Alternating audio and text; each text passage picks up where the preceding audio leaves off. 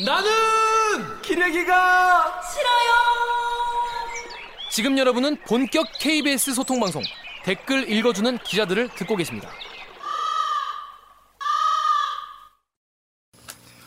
뉴스 리포트로 보기만 해도 빡이 치는데 자세히 들으면 더 구체적으로 빡치는 기사에 대한 이야기입니다. 알파키 코너 시작하겠습니다. 최근에 좀 특히 아동학대 관련된 뉴스가 많이 나오고 있어요. 이 확실히 이런 뉴스들은 보면은 이렇게 대표적인 사건이 하나가 나오면은 정말 또 줄줄이 또 용기를 내서 그런지 또 이런 것들이 계속 나오더라고요. 그렇죠. 그래서 어, 좀 연이어 이런 기사가 나오고 있는데 뭐 가방에 갇혀서 어, 정말 어, 뭐라고 해야 되지? 참 숨을 믿겨지지가 않죠. 믿, 믿겨지지 않는 그런 사건들이 많이 있어요.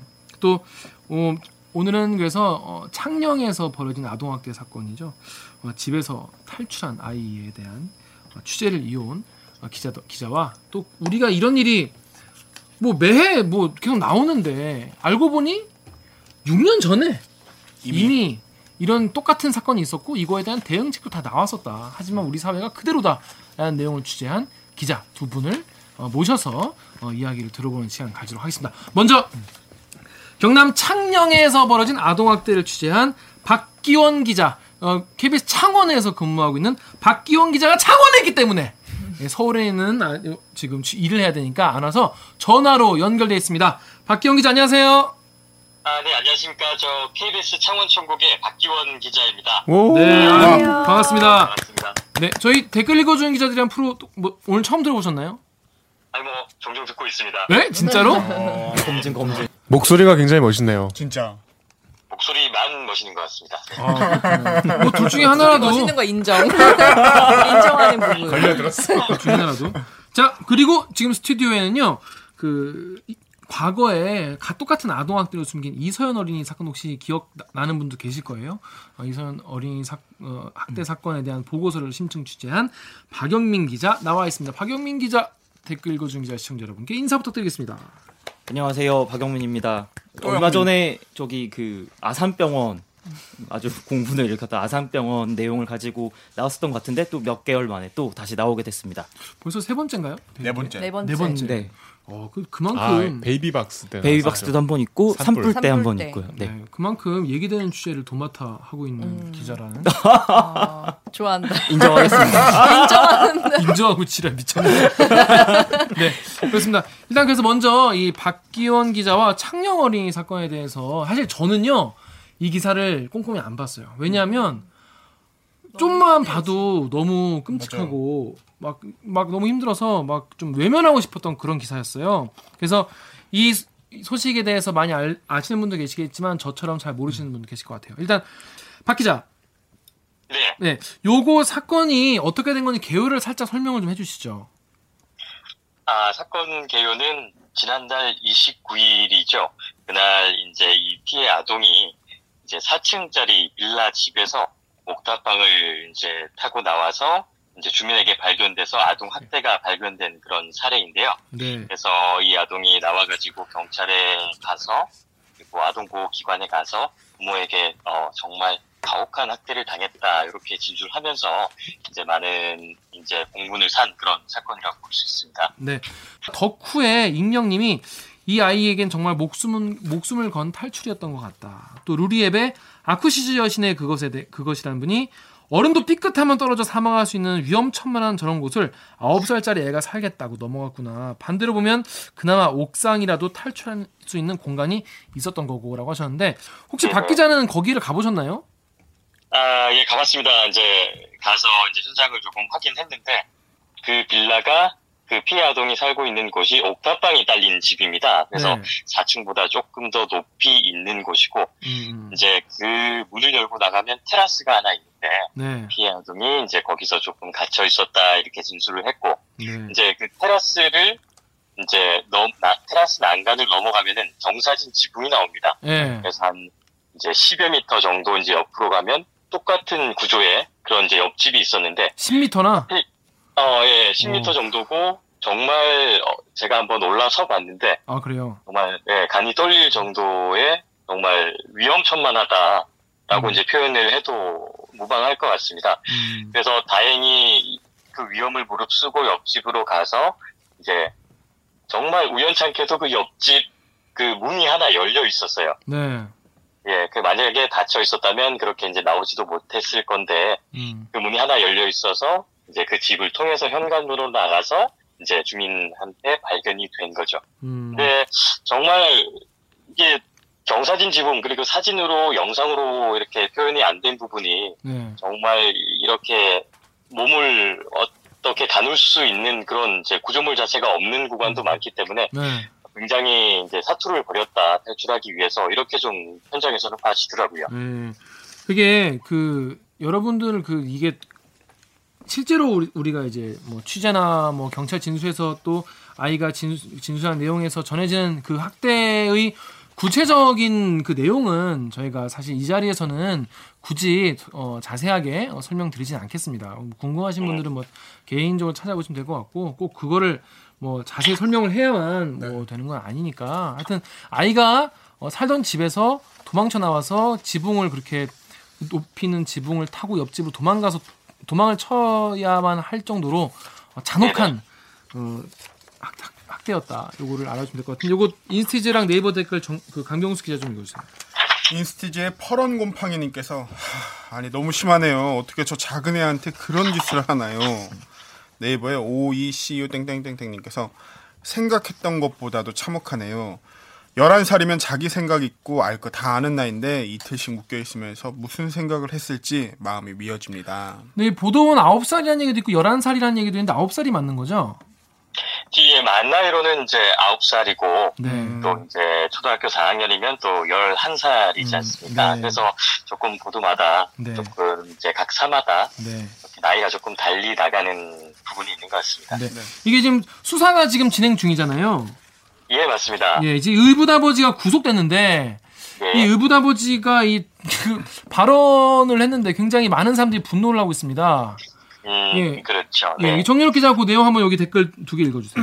다음에 시간의 흐름님이 말하는 거 보니 도라이군 사랑해서 폭력을 쓰냐 네이버의 CCWW 땡땡님이 변호사한테 자문을 많이 받았네 무조건 반성하는 척 불리한 질문에 그런 적 없다거나 가정을 잘못 관리해서 그렇다라고 책임을 회피하는 단어들을 적절하게 구사하는 거 보니까 이놈 찐 악질이다. 머리 굴리는 게 예산 놈이 아니야. 취재인 앞에서 이제 두 차례 이제 경찰서 앞에서는 좀 이제 말을 아꼈는데 이제 법원으로 가서는 취재인 앞에서 죄송하다. 음, 딸한테 너무 미안하고 음, 음. 그리고 아직도 사랑한다 이렇게 말했는데 이제 대부분의 이제 학대 여기는 조금 인정하면서도 네. 가혹한 학대는 없었다 이렇게 해서 좀 공분을 샀는데 아마 이 부분이 정말 피해 아동이 그 진술한 내용이 정말 학대라고 저희가 표현하기보다는 이제 좀 고문 수준의 음, 어떤 이제 음. 그렇게 평가를 할 수도 있을 것 같고 그리고 이 아동이 이제 장시간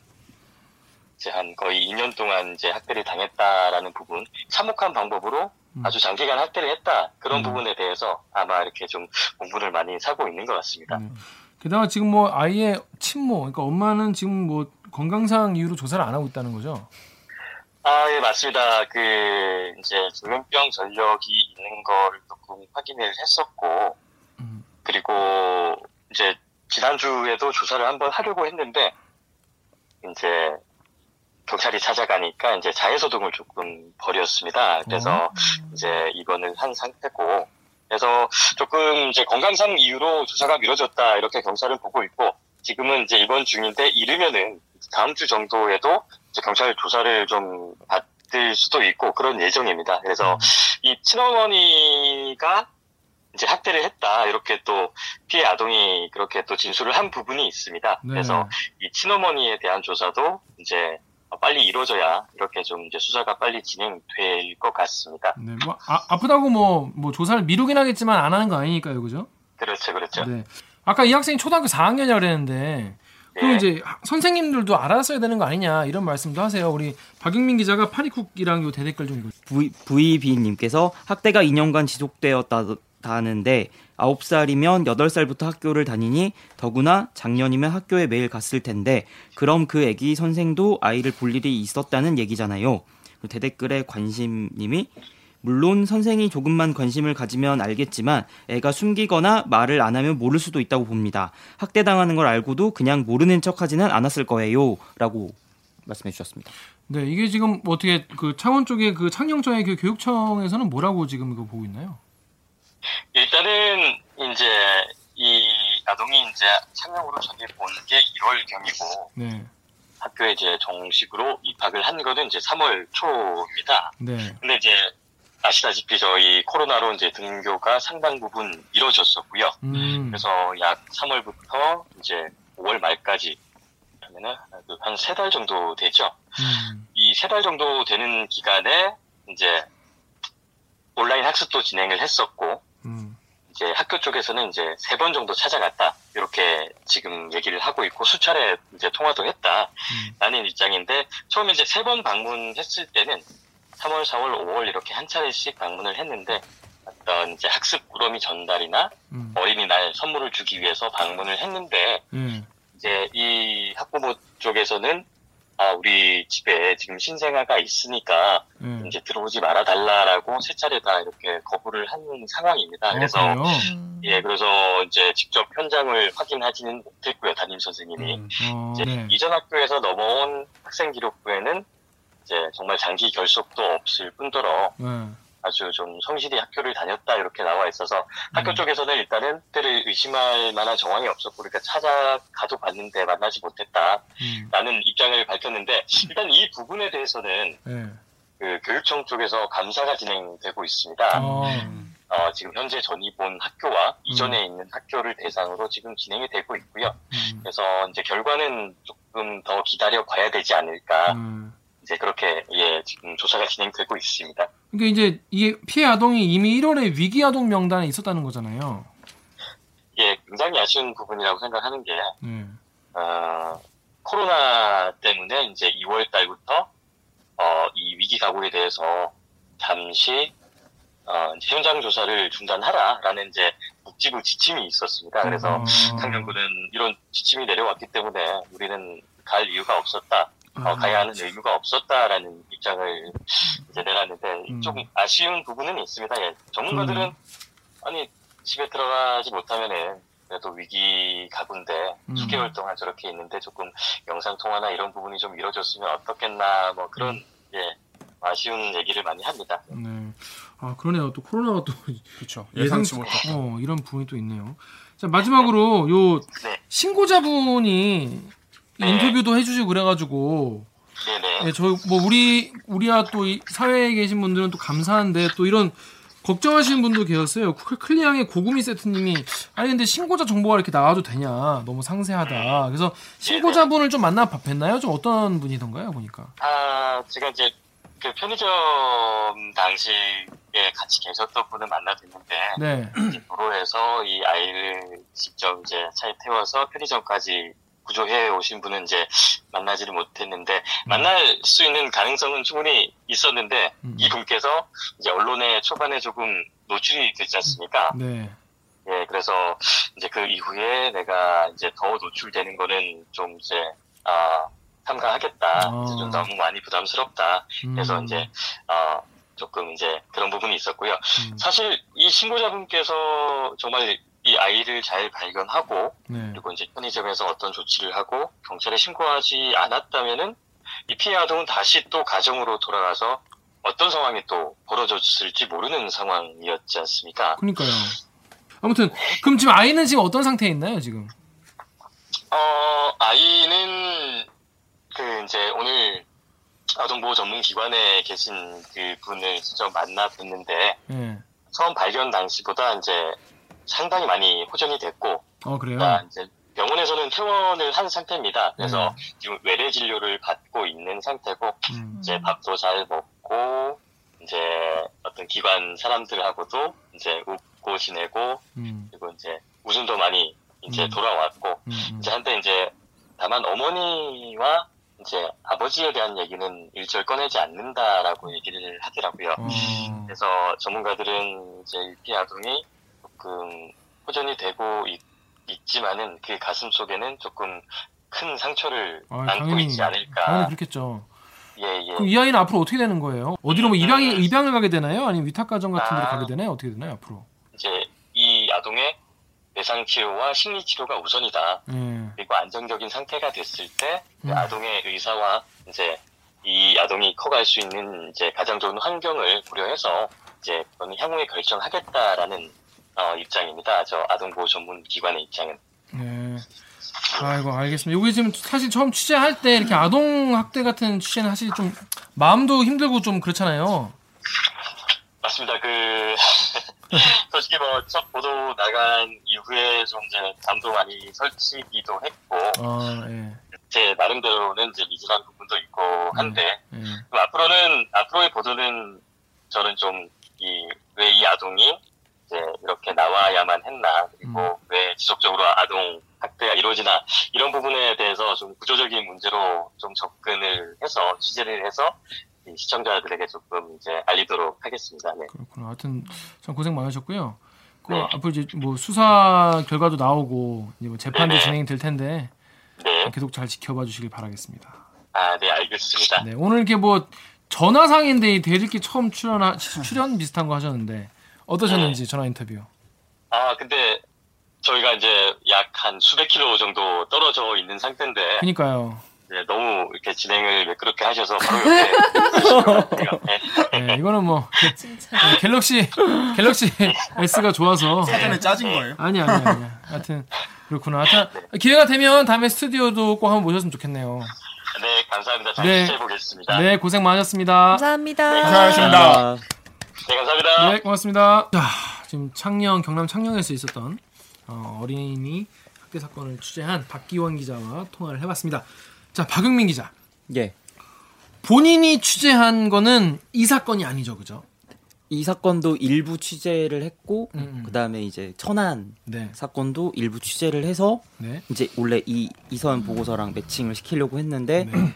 이제 거기까지는 더 완전 진행하지는 못하고 이서연 보고서만 보도를 하게 된 거죠. 그래서 갑, 이제 갑자기 지금 아동학대 취재를 박용민 기자 가 하게 됐는데, 예. 이, 어, 리포트 보면 이제 이서연 보고서라는 이야기가 나온 사실 아예 모르시는 분도 많이 계실 거예요. 이서연 보고서 뭔지. 그 이서연 보고서라고 하면은 이제 잘 모르실 텐데 네네네. 울산 계모 사건이라고 하면은 좀 익숙하게 아시는 분도 계실 것 같아요. 2013년 10월 24일에 네. 이제 그 울산 울주군에 있는 한 집에서 욕조에서 아이가 어, 숨을 쉬지 않는다라는 신고가 들어와서 네. 소방이 출동을 해 보니까 이 아이가 뭔가 이상하다라고 해서 이제 조사를 해 보니까 이 의붓 어머니에 의해서 지속적인 학대로 갈비뼈 16대가 부러져서 그 하나가 폐를 찔러가지고 결국에 숨졌다 숨진 사건이고요. 그 사건 이후에 이제 왜 이 아이가 어 이렇게 죽을 수밖에 없었나를 이제 국회의원 그리고 이제 저기 민간 단체가 함께 이제 조사를 진행해서 내놓은 보고서입니다. 그렇습니다. 참 가슴 아픈 사건인데 이게 발생한 게 2014년이라고요? 2013년 10월이고요. 이 2013년. 보고서가 지금 제가 들고 나왔는데 네. 이게 이제 2014년 4월에 음. 예. 사건은 나왔어요. 2013년에 나왔고 그리고 저 보고서는 2014년에 나왔는데 계속적으로 아동 학대 사건은 계속 일어나고 있습니다. 그 파라님이 당시에 이 이서연 사건, 이 울산 계모 사건에 대한 보도를 보고 갈뼈 갈비뼈가 16개 부러졌댄다. 죽이고 싶었겠지 아이를. 하지만 우리는 계속 제자리에 있는 거 아니냐라고 얘기했어요. 이게 그러니까 최근에 이제 알려지고 있는 학대 사건들하고 사실 뭐 본질적으로는 거의 똑같은 거죠. 그렇죠. 그러니까 뭐 큰 틀에서 말하면 국가의 아동 보호 체계가 작동을 하지 못했다. 음. 그래서 이 아이는 뭐 죽을 수밖에 없었다 혹은 결국 목숨을 걸고 탈출을 했다라는 걸로 이제 귀결이 되는 거죠. 이서연 보고서가 왜 유명하냐면 여기에 보면은 그 당시 아이에 대한 학 대도 있었지만은 이 학대를 막을 수 있는 순간이 계속 있었거든요. 그렇죠. 근데 그거를 막지 못한 혹은 막지 않은 사회의 어떤 구멍에 대한 이야기가 있어요. 우리 강병수 기자가 KBS 사이트 마이클 첸님 댓글. KBS 사이트 마이클 최님께서 상담원인이 하는 이것들 전부 허투루 일을 처리하고 고통당하는 아이들 입장을 살피지 않아요. 왜냐하면 학대당한다고 하면 정부나 단체에 비용이 들어가고 귀찮은 절차가 있기 때문인데 그 박영 기자, 요게 지금 네. 실제로 당시 이서연 보고서에 드러난 또 우리 사회가 아동 학대를 어, 막지 못하는 그 신고가 뭐 되더라도 대응하지 못하는 그런 게 어떤 포인트가 좀 있는 거예요? 어, 일단은 크게 보면은 이 아이가 숨지기 전에 2년 전에 유치원 교사가 지속적인 학대 정황을 발견을 해서 신고를 했는데 선생님이 예, 이미 서- 유치원 선생님이 신고를 했는데 그거를 조사하고 나서 어, 원가정 보호 조치. 그러니까 이 아이는 어, 따로 분리해서 키우는 게 아니라 집에서 키울 수 있다라고 결정이 내려졌고 원 가정 보호 조치. 예, 원가정 보호 조치가 있어서 그 조치가 내려져서 결국 그 집에 계속 머무르게 됐고 이또 여기 창녕 아이도 그 이제 출생을 좀 따라가다 보면 대구에서 창원에서 거제에서 이렇게 창녕까지 가게 된 거잖아요. 근데 이 아이도 어 울산으로 오기 전에 포항. 이제 포항에 있다가 인천에 있다가 울산까지 내려오게 된 건데 그 과정에서 이 학대가 있었다라는 게 어, 기관으로 인계가 제대로 안 됐고 음. 인계가 됐는데 그게 조금 어, 수준이 좀 낮춰져서 학대라기보다는 음. 이 엄마에 대한 관리가 좀 필요함 이 정도로만 해서 넘어갔기 때문에 또 인천에서는 이 사례를 또 어떤 주의 깊게 보지 못했고 더군다나 울, 이 인천에서 울산으로 넘어갈 때도 정말 그런 정보가 하나도 없이 그러니까 넘어가게 된 이사를 거고요. 이사를 갈 때 지자체가 바뀌니까 네. 그 지, 그러니까 옮겨가는 지자체에다가 학대 정황이 있으면 그거를 보고하게 돼 있나 보죠. 이제 이제 이 당시에는 이제 기관이 기관으로 이제 이관을 해줬어야 되는데 서류를 정리해서 이제 그 과정에서 어. 이 학대가 발생한 가정이니 뭐 주의 깊은 뭐 관찰 혹은 개입이 필요하다라고 명시적으로 적지는 않았고 어 이제 엄마가 심리적으로 조금 어 힘든 점이 있으니 뭐 지지가 필요함 이 정도로 해서 넘어갔기 때문에 인천에서는 이게 응급한 사례는 아니구나 하다 보니까 또 개입을 안 하게 되고 또 이 정보조차 또 울산으로는 또 전달이 되지 않았고요. 근데 저는 궁금한 게 원가정 보호 조치라는 게 도대체 왜 있는 거예요? 어 원가정 보호 조치가 이제 법에 학대를 당했으면 당연히 네. 그 가정에서는 아이를 돌볼 수 없을 거라고 생각하는 게 상식적인 거잖아요. 근데 네.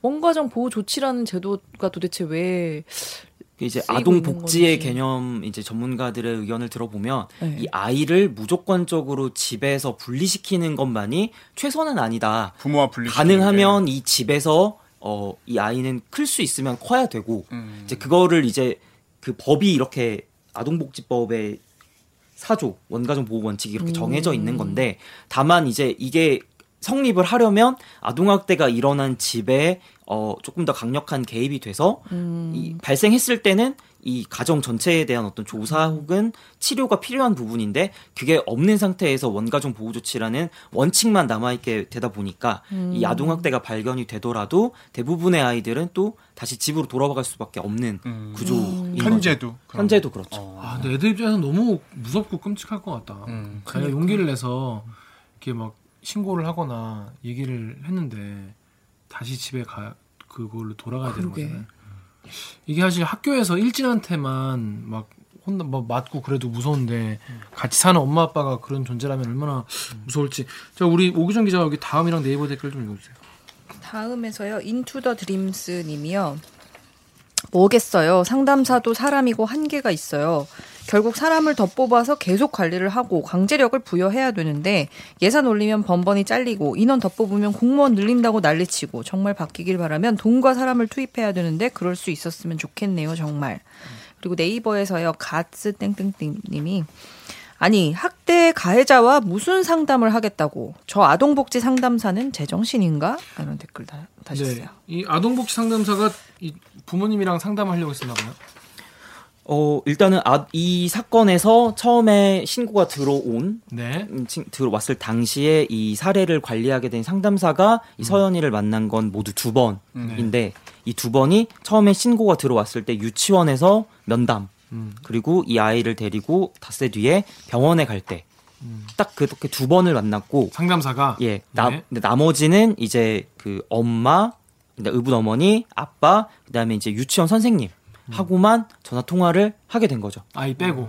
예. 네. 그러니까 그래서 이제 그러면서 아이에 대해서 물어본 거예요. 그 아이는 요즘 뭐 어떤가요? 뭐 어른들을 뭐 무서워하거나 피하지는 않나요? 이렇게 물어보고 그 들은 대답으로 이제 평가를 하게 된 거죠. 그러다 보니까 어 괜찮다고 하니까 아 그런가 하고 이제 이게 처음에 위험도가 중이었다가 그 다음엔 저 다른 항목은 저였다가 아예 없음. 그러다 보니까 위험도 점수가 어. 그두 달에 두 달 사이에 26점에서 10점까지 떨어지거든요. 그 병원을 데려갔을 때 의료인들 같은 경우는 소아과 전문의들이 봤을 때는 아이의 몸에 난 상처나 이런 게 그냥 어디서 놀다가 난 상처가 아닌 게 좀 티가 나지 않을까? 그러니까 그때 처음에 신고가 들어왔을 때 병원에 가게 된 거는 상처가 나고 닷새 뒤 이다 음, 보니 사실은 이제 그 사이에 또 상처가 아물 수 있고 이제 아이가 어 그 상황에서 어떤 적극적으로 또 진술을 못하는 상황일 수도 있고 엄마는 뭐 놀다가 다쳤다 뭐 다른 애랑 장난을 치다가 다쳤다 침대에서 부딪혔다라고 얘기를 하는데 그게 사실 입증 자체는 불가능하다 그렇죠. 보니까 그런 좀 한계가 있었던 거죠. 근데 그런 집으로 다시 돌아간 거죠. 저기 정현욱 기자가 여기 루리앱이랑 네이버 댓글 좀 읽어주세요. 우리앱의 알렉시아님인가요? 학대 아동 되돌려보내서 재사고 난 케이스가 뉴스에도 왕왕 보였었지. 네이버의 HAIP 땡땡땡님이 한 번 학대로 걸린 사람 다시 못 고칩니다. 한 번 속여서 이득 본 사람 그 버릇 다시 못 고치듯이요. 사람 바꿔 쓰는 거지 쓸 수가 없더라고요. 다른 사람 다른 길을 찾는 것이 현명합니다. 아니 일단 기본적으로 아동 학대하는 사람의 어떤 어, 왜 그런지를 도저히 이해할 수가 없잖아요 우리가 정상적인 사고는 도저히 이해할 수가 없잖아. 그러니까 무슨 이득이 있다고 이제 자기 애를 그러니까 남의 남의 애건 자기 애건 일단 애를 이게 상상이 안 되잖아 보통은. 근데 이런 그러니까 이런 사람들은 그 집으로 돌려 보내면 설득을 해서 아 그럼 내가 이제 안 때려야지 뭐 이렇게 바뀔 수가 있는 건가? 이게 그- 가능한 거예요? 아닌 걸로 아닌 것 같은데 나는. 뒤에. 여러 차례 그러니까 원가정 그로 돌려 보내는 게 무슨 부모님이 다 성인이기 때문에 이거를 상담사가 뭐라고 몇 마디 설득을 한다고 해서 애 때릴 거 안 때리고 이러진 않을 것 같은데. 이게 원가정 보호 조치가 지금 어쨌든 아동 학대에 꽤나 관심이 높아진 상황에서도 전문가들도 여전히 굉장히 유의미한 조치라고 이야기하고 있는 거예요. 이거는 뭐 어떻게 바꿀 수 있는 방법이 없나? 원가정 보호 조치가 음. 어 나쁜 제도라고 말하는 전문가들은 거의 없고요. 아? 그러니까 가능하면 집에서 키우는 게 아니, 물론 그러니까 물론 좋다. 좋지. 다만 예, 예, 예, 그 다만. 집에서 스트레스 혹은 아니면 이 어떤 학대가 발생하게 된 요인이 있다면 음. 그 요인에 어떤 지속적으로 개입을 해서 음. 이거를 차단해주고 예를 들어서 뭐 겨- 물론 핑계가 다 안 됩니다. 근데 음. 내가 뭐 산후 우울증이 있다, 아니면 내가 뭐 집이 요즘 경제적으로 너무 어렵다 음. 이런 것들이 있다면 예를 들어서 어, 이 집이 경제적으로 좀 어려웠다 음. 뭐 하면 받을 수 있는 서비스가 뭔지를 좀 더 지원을 해서 넣어주고 뭐 육아 산후 우울증이 왔다 음. 그러면 이, 어, 이, 이 부분에 대해서도 상담을 받을 수 있게 해주고 음. 그렇게 해서 이 집이 회복이 되게 음. 돼야 된다 라는 사실은 이제 원칙론적으로는 굉장히 완벽한 그러니까 맞는 말인데 스토리죠. 되, 나 아나 네, 잘 모르겠네. 토요일에 아동학대 전문가가 뉴스 출연했었는데 질문을 했거든요. 음. 근데 원가족 보호 원가정 원칙, 보호 예. 원가 족이라고 하더라고 이 사람. 음. 전 세계적으로 그게 없는 나라는 없대요. 음. 그리고 자기도 그게 나쁘다고 생각하진 않는데 음. 다만 선진국과 다른 거는 음. 가정으로 돌려보낸 다음에 음. 학대가 또 있었는지 부모가 바뀌었는지를 지속적으로 확인을 해야 되는데 음. 우리가 그게 좀 부족하다. 음. 가서 이제 생활 하는 거를 보잖아요. 하루 종일 막 이렇게 외국 같은 경우는 지켜보는 그런 그러니까 이것도 이제 배경 그러니까 이제 이거 다 전반적으로 봐야 되는데 이렇게 될 수밖에 없는 구조를 보면 일단은 이게 아동 학대가 발생을 했을 때 이 조사를 나가는 사람들이 있고요. 네. 이 조사가 끝난 다음에 학대라고 판정이 났을 때 어, 적어도 세 달 가까이는 음. 사례 관리라고 해서 관리를 하는 사람들이 있어요. 음. 근데 이제 이 많은 아동학대 사건들로 인해서 그래도 우리가 조금 더 조금 한 발짝 더 나아간 부분에 대, 이 부분은 올해 10월부터는 이제 이런 시, 게 들어 들어왔을 때 신고가 들어왔을 10월. 때 예. 법, 법이 개정이 돼서 올해 10월부터는 전담 공무원 네. 강제성을 조사의 강제성을 가진 공무원이 경찰과 함께 가서 조사를 할 수 있어요. 음. 근데 다만 아직 부족한 부분은 이렇게 해서 조- 학대라고 판정이 나더라도 음. 이제 이후에 그 사례 관리 부분인데 이 부분은 아직까지 민간의 영역에 있고 강제성이 없어요. 음. 그러니까 그래서 예를 들어서 사례 관리 해야 되니까 오늘 좀 상담을 하시자라고 얘기를 했을 때 그 부모가 나 오늘 바쁘다. 뭐 아니면 나 시간이 없다라고 했을 때 아니요 받으셔야 돼요라고 강제할 수 있는 부분이 많이 없고요. 이 부분은 이서연 보고서에도 나오는 이 의붓 어머니 사례에서도 마찬가지였고요. 이거는 음. 그 원가정 보호 원칙의 대전제는 부모 사람, 부모도 사람이고 사람은 불완전한 존재이기 때문에 어쨌든 교육이나 또 교화, 음. 심지어 뭐 처벌을 통해서 좀 바뀔 수 있다는 바뀔 수 있다는 게게 전제잖아요. 네.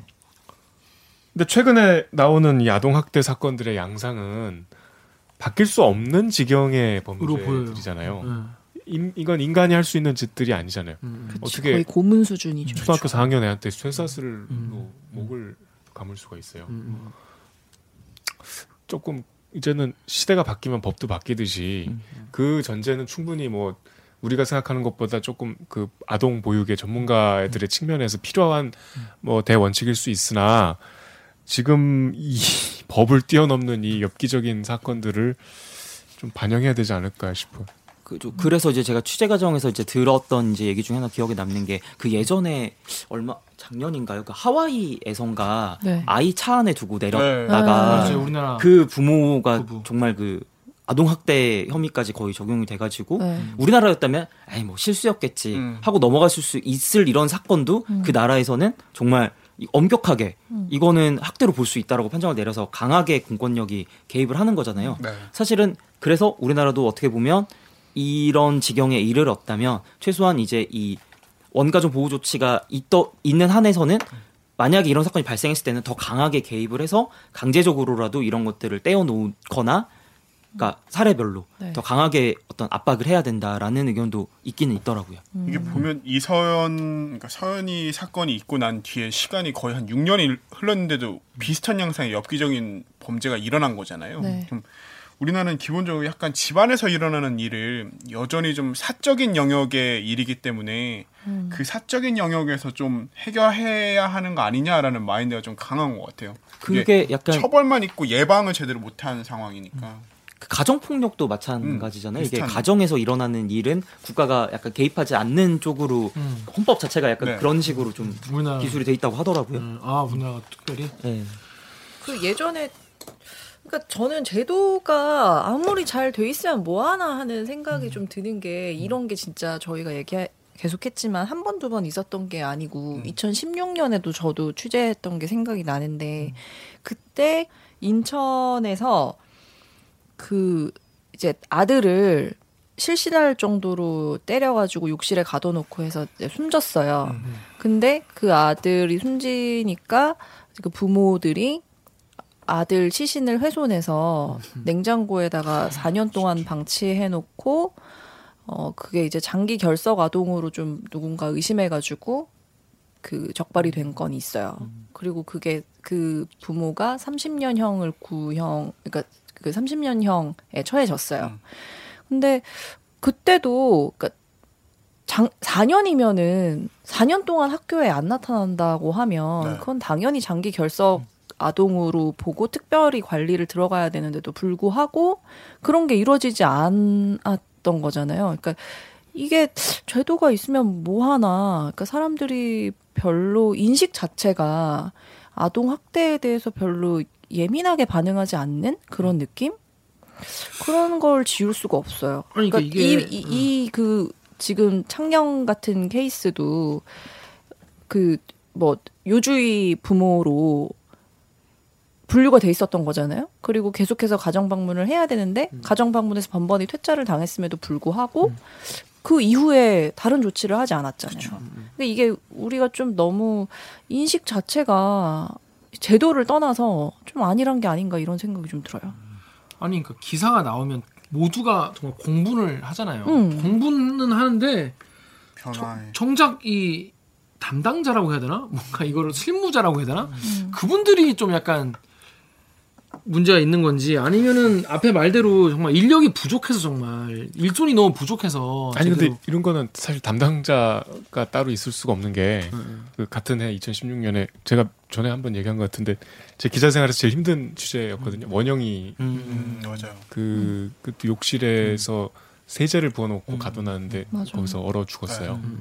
부모는 밖에서 짜장면 먹고 있었고 그러니까 학- 지속적인 학대를 당하면서 또 밥도 굶겨갖고 유치원에서 뭐 이렇게 음식만 나오면 막 음. 며칠 굶은 사람처럼 음. 허겁지겁 설마. 먹었다는 이제 증언. 그러면 그걸 보면은 몸무게가 17kg인가? 뭐. 허겁지겁 저희가 봐도 이상하다고 느꼈으니까 뒤늦게 그런 진술을 한 거 아니야. 그러면 이 사회가 작동을 해야죠. 얘왜 이러나? 음. 그게 단지 뭐 그 관할 지자체 공무원 몇 명이 어떻게 커버를 해요? 맞아요. 그래서 이 학교 선생님, 뭐 유치원 선생님, 뭐 이웃 주민 이런 분들이 사실 신고를 해줘야 이게 되는 건데 특히 이제 선생님들 같은 경우는 의무적으로 신고를 해야 되거든요. 그런데 강제성 있죠. 실제로 소연이 같은 경우에도 제대로 이제 선생님들이 눈치를 못 챈 건가요? 이제 보고서에 지적된 부분은 이 교사, 초등학교 교사나 이 옆- 어떤 의사 이런 사람들이 이제 내가 신고 의무자였다는 걸 몰랐다. 네. 라는 부분이 또 지적이 담겨 있거든요. 이제 그때까지만 해도 그냥 아동학대는 이런 겁니다라고 교육만 받았을 뿐 내가 적극적으로 이런 걸 알리고 신고를 해야 될 의무가 있다라는 거를 몰랐던 거예요. 선생님들조차도 그때까지는. 그래서 이 사건 이후에 이제 바뀐 게 제도로서 신고 의무자 22개 네. 어떤 직업에 대해서는 꼭 이거 신고해야 된다라고 이렇게 바뀌게 된 거고요. 신고 의무자는 그럼 신고 안 하면 처벌받는 거예요? 그렇죠. 처벌을 받는데 다만 이 아시겠지만 내가 정말 알고도 안 한 건지에 대한 입증이 조사 과정에서는 좀 어렵기 때문에 음. 이제 그렇 정말 고의적으로 신고를 안 했다라고 밝히기는 좀 어렵지만 그래도 내가 법적으로 신고를 안 하면 처벌받을 수 있다라는 전제 자체는 어떤 많은 어떤 신고 의무자들에게는 좀 압박으로 작용하는 것 같습니다. 보육이라는 건 자격증을 받아야 할 수 있는 건데 그렇죠. 그걸 어떻게 모르지?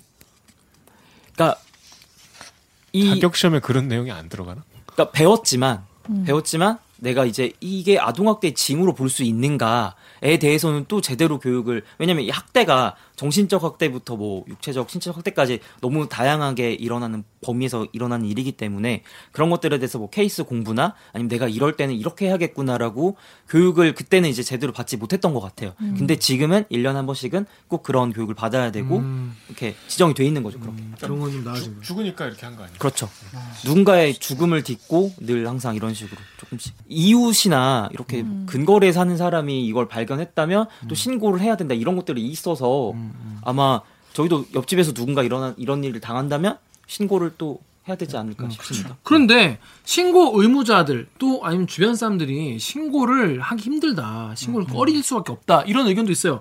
덕후의 익명님이 익명 보장이 안 된다. 어? 신고를 할 때 내가 신고 세 번 했는데 세 번 다 가해자 부모에게 걸렸음. 첫 번째는 아동보호단체에서 찾아와서 대놓고 가해자들 가족 앞에서 신고자님이시죠? 이지랄했다는 거예요. 아, 두 번째, 세 번째도 임시보호 쪽이나 다른 기관에서 정보를 대놓고 흘림. 덕분에 두 번 소송당하고 재밌었다, 이 시벌이라고. 그러니까 이게 진짜 분노를 했어요. 네, 아, 너무 큰 문제 같아요. 그 이서연 보고서에도 그 부분이 나오는데 아, 그래요? 사실 저희가 첫 번째 이제 2년 전에 신고했던 교사가 이제 유치원 교사라는 걸 저희는 이제 다 밝혀져서 알게 된 거잖아요. 근데 그쵸. 네. 그때도 유치원 교사한테 기자들이 정말 전화를 엄청 많이 했대요. 그러니까. 그러다 보니까 아, 안 밝혀졌는데 기자들이 미리 알고. 이제 이 교사가 심리적으로 굉장히 엄청 음, 위축됐다는 그럼요. 거예요. 내가 알려줬구나. 알려, 다 알려줬구나. 그래서 이 부분도 보고서에 좀 있거든요. 그래서 어, 뭐라고 이 제보자에 대해서는 꼭 이렇게 보호를 해야 된다. 아, 그러고 보니까 지금 아까 통화에서도 박기영 기자가 말한 것 네. 같이 그 신고자분도 이제 네. 본인이 이제 드러나고 싶지 않아 한다는 게 사실 신고자가 누군가가 중요한 건 아닌 거죠. 네. 예, 예. 왜냐면 보복이 있었을지도 모른다는 보복이 두려움이 있을- 있었다. 그쵸, 보복이 있을 수 있으니까. 있고. 아, 그분이 그렇게 진술했다는 거예요? 네네네. 그래서 신원 여기서 이제 개선 필요 사항으로 신고자의 신원 보호 조치, 신원을 유출한 당사자에 대한 제재 조치가 강화되어야 한다라고 적혀 있는데 사실은 이제 이번에 창녕 사건에서도 그 신고자에 대해서 음. 누가 신고했는가 그리고 인터뷰도 하고 굉장히 많이 나왔잖아요. 그래서 그 부분에 대한 고민도 전 좀 있었던 것 같아요. 취재하면서. 이게 사실 그 학대라는 것도 어떻게 보면 되게 미묘한 경계선이 있을 수 있잖아요. 네. 그러니까 그 전에 사전에 이렇게 신고가 좀 어떻게 보면 활성화된다면 그 부모가 아직 그 심한 학대 수준이 아니더라도 뭔가 그런 의심스러운 상황에서 멈출 수 있는데 그런 예방의 효과가 되게 큰 건데 이런 식으로 만약에 확실하지 않은 상태이기 때문에 막 이쪽에서 아 네가 왜 그랬냐라면서 신고자 신원을 노출하면 소송당하고 이러면 그게 또 네, 현장에 같이 어렵죠. 조사를 신고를 받고 조사를 나가는 상담원하고 경찰하고도 약간의 그런 의견 차이가 있을 수밖에 없다고 해요. 음. 어떤? 경찰 같은 경우에는 이제 사법 체계 음, 관점에서 보다 보니까 가장 우선적으로 보는 게 현장성과 응급성. 그러니까 이 이미 얘가 다쳐 지금 다쳐 있고 얘가 또 다칠 것 같은 응급성이 있어야만 이거는 좀 빨리 개입을 해야겠다라고 판단을 하는 편이고 상담원 같은 경우에는 이제 경력은 조금 짧더라도 이런 아동의 어떤 발달 사항으로 봤을 때 이 정도면 좀 떼어놔도 되지 않을까? 의견이 충돌을 하는데 이게 경찰이 아, 이 정도는 근데 학대인가요라고 빠지면 이 상담원이 고발을 해야 되는 거잖아요, 사실은 경찰은. 그러니까 거기에 대한 또 부담감도 있다고 하더라고요. 직접 고발을 해야 되는 거잖아요. 이 아부전에서 아 동 보호 전문 기관에서 이 부모를 고발해서 수사를 맡겨야 되는데 결국 근데 또 초반에 경찰이 이렇게 판단을 했는데 이게 고발한다고 해서 또 이게 수사로 이어질 수 있을까에 대한 고민도 있고. 그리고 이제 상담 하시는 분들 같은 경우에는 어떻게 될지 예상이 되니까 신고를 하는 거잖아요. 지금 당장 드러난 그렇죠. 피해 상황보다도. 근데 이제 경찰분들은 지금의 피해 상황이 사실 이제 제일 눈에 들어오실 테니까 약간 경중을 따지는데 상담사들 분들이 좀 더 걱정을 많이 하고 좀 더 예방 차원에서 많이 이렇게 부탁을 할 것 같아요. 근데 경찰분들은 약간 현장에서 뭔가 아, 일이 더 명확하게 거랑 좀 다르니까. 그래서 그 관점을 좀 줄이기 위해서 뭐 합동 교육을 한달지 이런 것들에 대한 대책을 또 마련하고 있다고 하더라고요. 그러니까 이제 우리가 기자들도 이제 이런 신고자에 대한 관심을 거두는 게 맞는 거네요. 거두는 게 맞기는 한데 이게 네, 네, 네. 저도 이게 막상 고민이 되는 것 같아요. 제가 거제도에 있는 학교를 또 취재를 하면 어쨌든 또 결국 그런 당사자들을 만나야 되는 거잖아요. 그렇죠, 그렇죠. 그때 발견 못 하셨어요? 이런 것들 또 직접 만나야 되다 보니까 사안을 또- 재구성하는 만나야 과정에서 얘기를 듣고 내가 판단을 할 수 있으니까. 아니 근데 신고자를 직접 만날 필요는 없죠. 신고자를 인터뷰할 필요도 없는 거고 신고 내용에 이미 다 들어가 있는 거고 그러니까 결과적으로 학대가 일어났다는 게 중요하지 그 신고자를 만나서 들을 수 있는 얘기라는 게 사실은 뻔한 거 아니에요? 그 그런 당시 어땠나? 학대 정황 이런 거는 그 사람이 신고를 한 기관에서도 들을 수 있는 건데 그 뭐하러 신고자를 찾아서 취재를 해요. 그렇네요. 그 생각은 또못 해봤네요. 어, 신고자를 가능하면 더 철저히 네. 신원을 보장해 주는 것이 어찌 보면 앞으로 아동 학대를 좀 그쵸. 줄일 수 있는 더 나도- 많은 신고를 음. 할수 있게 해주는 그런 그러니까. 계기가 되지 않을까 싶습니다. 그렇네요. 그건 또 생각을 못했네요. 그렇습니다. 여기서 이제 제가 눈에 띄었던 거는 이제 부모 교육. 음, 부모 교육. 부모 교육 장기적인 건데 음, 음, 예, 음. 부모 교육이 필요하다. 그러니까 이제 아동 수당을 저희가 주잖아요. 이제 뭐 키우는 거에 대해서 이제 그럴 때 그냥 그 수당을 받아가게만 하지 말고 이 수당을 받으려면 부모 교육, 그러니까 누구나 다 처음이기 때문에 이게 처음엔 잘못된 건지 아닐지 모를 수도 있다. 그렇기 때문에 이거는 학대고 이건 애들한테 해서는 안 되고 아이 그 발달 단계별로 맞춤형으로 부모에게 이런 식으로 대하는 게 필요하다. 라는 이제 그런 이제 부모 교육이 필요하다. 아, 지금 이게 교육으로 먹히는 수준이냐고 이게. 근데 이제 여기 시급한 거는 뭐 아 그러니까 정혁 기자 말대로 이게 우리 지난번에 안전 이별 얘기도 했잖아요. 안전 이 별. 제정신인 사람은 그렇죠. 안전하지 않게 이별을 해도 그러니까, 그러니까 막, 이- 막, 막 가혹하게 이별을 해도 막 와서 막 찌르거나 이러지 않아요.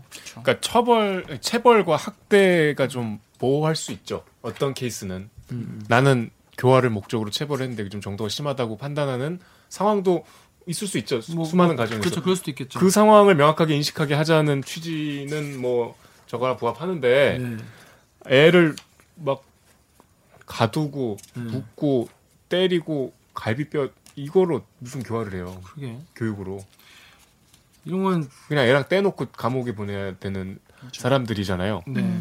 이 보고서에 이제 마지막에 이제 나와 있는 게 뭐라고 돼 있냐면 이 모든 문제를 유발해 유발의 모든 책임을 전가할 수 있는 단 하나의 거대한 구조적인 원인은 존재하지 않는다.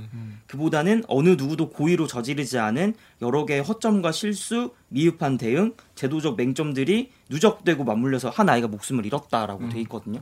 그래서 이게 어떤 하나의 정말 잘못된 제도가 있었던 게 아니라 현장에 있는 사람이 설마 하면서 넘겼던 아니면 이게 아동 학대 이제 그런 것들을 제대로 넘기지 못, 그러니까 포착하지 못한 그런 것들이 쌓여서 아이를 이제 죽음으로 몰았다라고 돼 있거든요. 이거는. 악마를 찾아내지 못한 거죠. 아, 근데 아니, 서현이 사건이 이- 서현이 사건 때도 정, 정말 엄청난 충격인데 지금 뭐 연옥 선배 이야기한 원영이 사건도 그 중간에 있었던 거고 이번 사건도 있었던 거고 사실 6년 동안에 너무 많은 아동 학대 사건이 있었으니까 이거 뭐 그때 그때마다 매번 이런 안타까움만 더해진 다음에 지나가야 되는 건지 원영이 사진 보면 네. 굉장히 이쁘거든요. 네. 여섯 살짜리 맞아요. 남자였는데 그래서 저희 취재 때문에 이제 납골당을 갔는데 장난감 이런 게 되게 많아요. 음. 막 어떤 아주머니도 그냥 아무 상관이 없는데 뉴스 보고 와서 막 우시더라고. 그게 사실 보편적인 인간의 그러니까. 정서잖아요. 그렇죠. 근데 그거를 지근거리에서 학대하는 부모는 제, 제도가 있다면 그 사람들을 찾아내서 처벌을 하는 방향이 돼야지 무슨 사전에 교육한다는 건 정말 말장난이고. 그러니까 이거라도 한다 뭐 이렇게밖에 안, 안 보여주는 것 같은데. 음. 그러니까 그 학대가 발생했을 때 적극적으로 떼어놓고 음. 아동을 전문 보호 기관에다가 그 위탁을 하고, 그러니까 수사를 철저하게 하고 처벌까지 강화하는 그런 게 더 필요할 것 같다는 네. 생각이에요. 네. 근데 아직도 인력하고 예산이 지금도 너무 부족한 상황인 거죠. 음. 그러니까 지금 아까도 말했다시피 왜 이 이사이 어떤 평 저기 뭐야 상담사가 네. 왜 여기를 두 번밖에 갈 수 없었던가 음. 본인이 담당하고 있는 사건이 평균 60에서 70건이거든요. 음. 이거를 한 달로 놓고 보면 음. 어, 하루에 두 집씩만 다녀도 한 달이 다 가고 근데 이 두 집이 지근거리에 붙어 있는 것도 아니고 음. 이 여러 개 시도를 또 시군을 또 포함하고 있거든요. 그러다 보니까 이 정말 매일 자주 찾아가서 보기에는 좀 힘든 그래서 이게 미국이나 OECD 평균보다도 저희가 훨씬 높아요. 이게 OECD는 보통 24개, 25개 정도로 관리하는데 저희가 그것보다 지금 거의 60개에서 70개 정도로 관리하니까. 거의 두세 배로 많이. 음. 그러니까 이게 여전히 저는 저런 수치나 이런 얘기 들을수록 아직까지 우리 사회가 확실히 이 아까도 잠깐 말했던 거지만 이걸 너무 사적인 영역에 알아서 처리해야 되는 사건이라고 좀 여기는 경향이 있는 것 같아서 이게 되게 사회 살인 사건 엄청 나면은 사실 되게 확 격리시키잖아요. 정말 최고로 높은 처벌을 하고 근데 이 학대로 인한 살인 사건이나 마찬가지인 건데 이거에 대해서 조금 더 중하게 여겨야 되지 않을까 싶어요. 너무 그, 무조건적인 분리 얘기도 나오는데 사실은 음. 쉼터 자체가 이게 이른 개 정도고 이거를 결국엔 남녀도 분리해서 키워야 되기 때문에 전국에 이런 게요? 네. 그밖에 없어요? 네. 그래서 또 이게 그러면 남자의 35개, 여자의 35개 정도밖에 없는 거거든요, 이게. 음, 그러다 보니까 또 한 집에는 7명 정도밖에 못 살아요. 음. 그래서 정말 이 뭐 만 몇천 건의 아동 학대가 있지만 이 아이들을 현실적으로 또 키울 쉼터도 사실은 되게 부족하고 음. 그래서 거기에 대한 또 다른 대안 입법이 또 필요한 상황이고 음. 지금 이거 이후에 이 지금 이 쉼터와 관련된 조금 후속 취재거리가 있어가지고 음. 그 부분을 조금 더 취재를 지금 하고 있거든요. 네. 그렇습니다.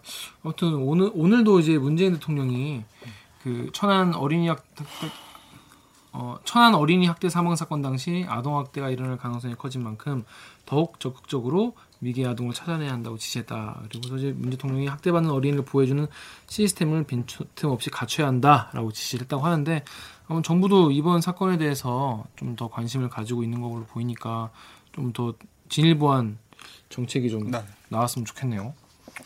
참 기자들은 이런 보도나 취재를 하고 나면 되게 뭐랄까 약간의 우울증이랄까 되게 맥 맥빠짐 맞아요. 예 그런 걸 많이 느껴요 왜냐하면 우리가 보통 이제 기자들이 제일 신나는 취재는 거악 거대한 나쁜 놈을 딱 그놈의 잘못한 걸 딱 내가 어 까발려가지고 세상 사람들한테 알리고 그걸로 인해서 처벌받게 하는 게 거기에 대한 합당한 대가를 치르게 하는 게 어, 기자들이 할 일 중에 하나인데 이런 보도 취재와 보도는 정말 한 가정에 정말 이런 이야기고 정말 그 피해자는 정말 약하디 약한 네. 정말 우리나라에서 가, 사회에서 가장 약한 존재잖아요. 그러니까 아무런 저항을 할 수 없는. 음, 음. 그래서 이런 걸 취재하고 나면 정말 맥 빠지고 기분도 기분도 참 계속 좀 그런데 어떻게 박영 기자 이번에 그 취재하면서 좀 어땠습니까? 그 저도 보고서를 읽고 취재를 다니면서 좀 주말 동안에도 굉장히 다운이 돼 네, 있었던 것 그렇다니까. 같고 응. 그리고 어제 리포트 하면서도 그 저도 서연이 사진을 또 이렇게 봤는데 또 엄청 밝게 웃고 있었어요. 그래서 그걸 보니까 너무 마음이 아팠고 이 서연이가 태어나서 이 일을 당하기까지의 과정이 또 상세하게 또 적혀 있는데 이 과정을 따라가다 보니까 저도 모르게 좀 감정이입이 되고 좀 왜 이때 막지 못했나라고 이렇게 또 화가 나는 지점도 있고 좀 그랬거든요. 얼마나 무서웠겠어요. 네? 얼마나 무서웠겠어요. 그러니까. 아무튼 저희 기자들은 이 기자들이 해야 할 일을 열심히 하면서 이런 아동학대가 더 앞으로 우리나라 정말 근데 이 아동학대를 아예 뭐 원천적으로 막을 수 없겠죠. 이거 뭐 가정에서 가족 내에서 일어나는 거 일이니까 하지만 만약에 이게 정말 사회에 조금이라도 이게 드러나게 되면은 우리 사회가 정말 거기에 대한 일을 잘할 수 있는 어, 그런 시스템을 갖출 수 있도록 저희 기자들도 앞으로 열심히 노력을 하겠습니다. 자, 그럼 오늘 방송도 참여 방법 알려드리면서 마무리하겠습니다. 기자님들 평소에는 순둥순둥하지만 나쁜 놈들에겐 참지 않는 댓글 읽어주는 기자들은 매주 수요일과 목요일 유튜브 팟빵, 아이튠즈 팟티, 네이버 오디오 클립 그리고 KBS 라디오 앱 콩의 팟캐스트를 통해 업로드됩니다. 오늘 저 박영민 기자처럼 댓읽기에서 보고 싶은 기자 혹은 다뤄줬으면 하는 기사가 있다고요? 방송 관련 의견은 인스타그램, 유튜브, 팟빵 계정에 댓글을 남겨주세요. 오늘 방송은 여기서 끝이 나지만 대들기는 다음 주에 또 돌아옵니다. 오늘 방송에는 좋아요 버튼을 대들기 채널에는 구독 버튼을 잊지 말고 꼭 눌러주세요. KBS 뉴스 좋았어. 또 만나요 꼭. 고생하셨습니다. 고생했어. 아 이거 주제가 이러니까 진짜 무거워지. 그래 무거워 무거운 얘기야 이거.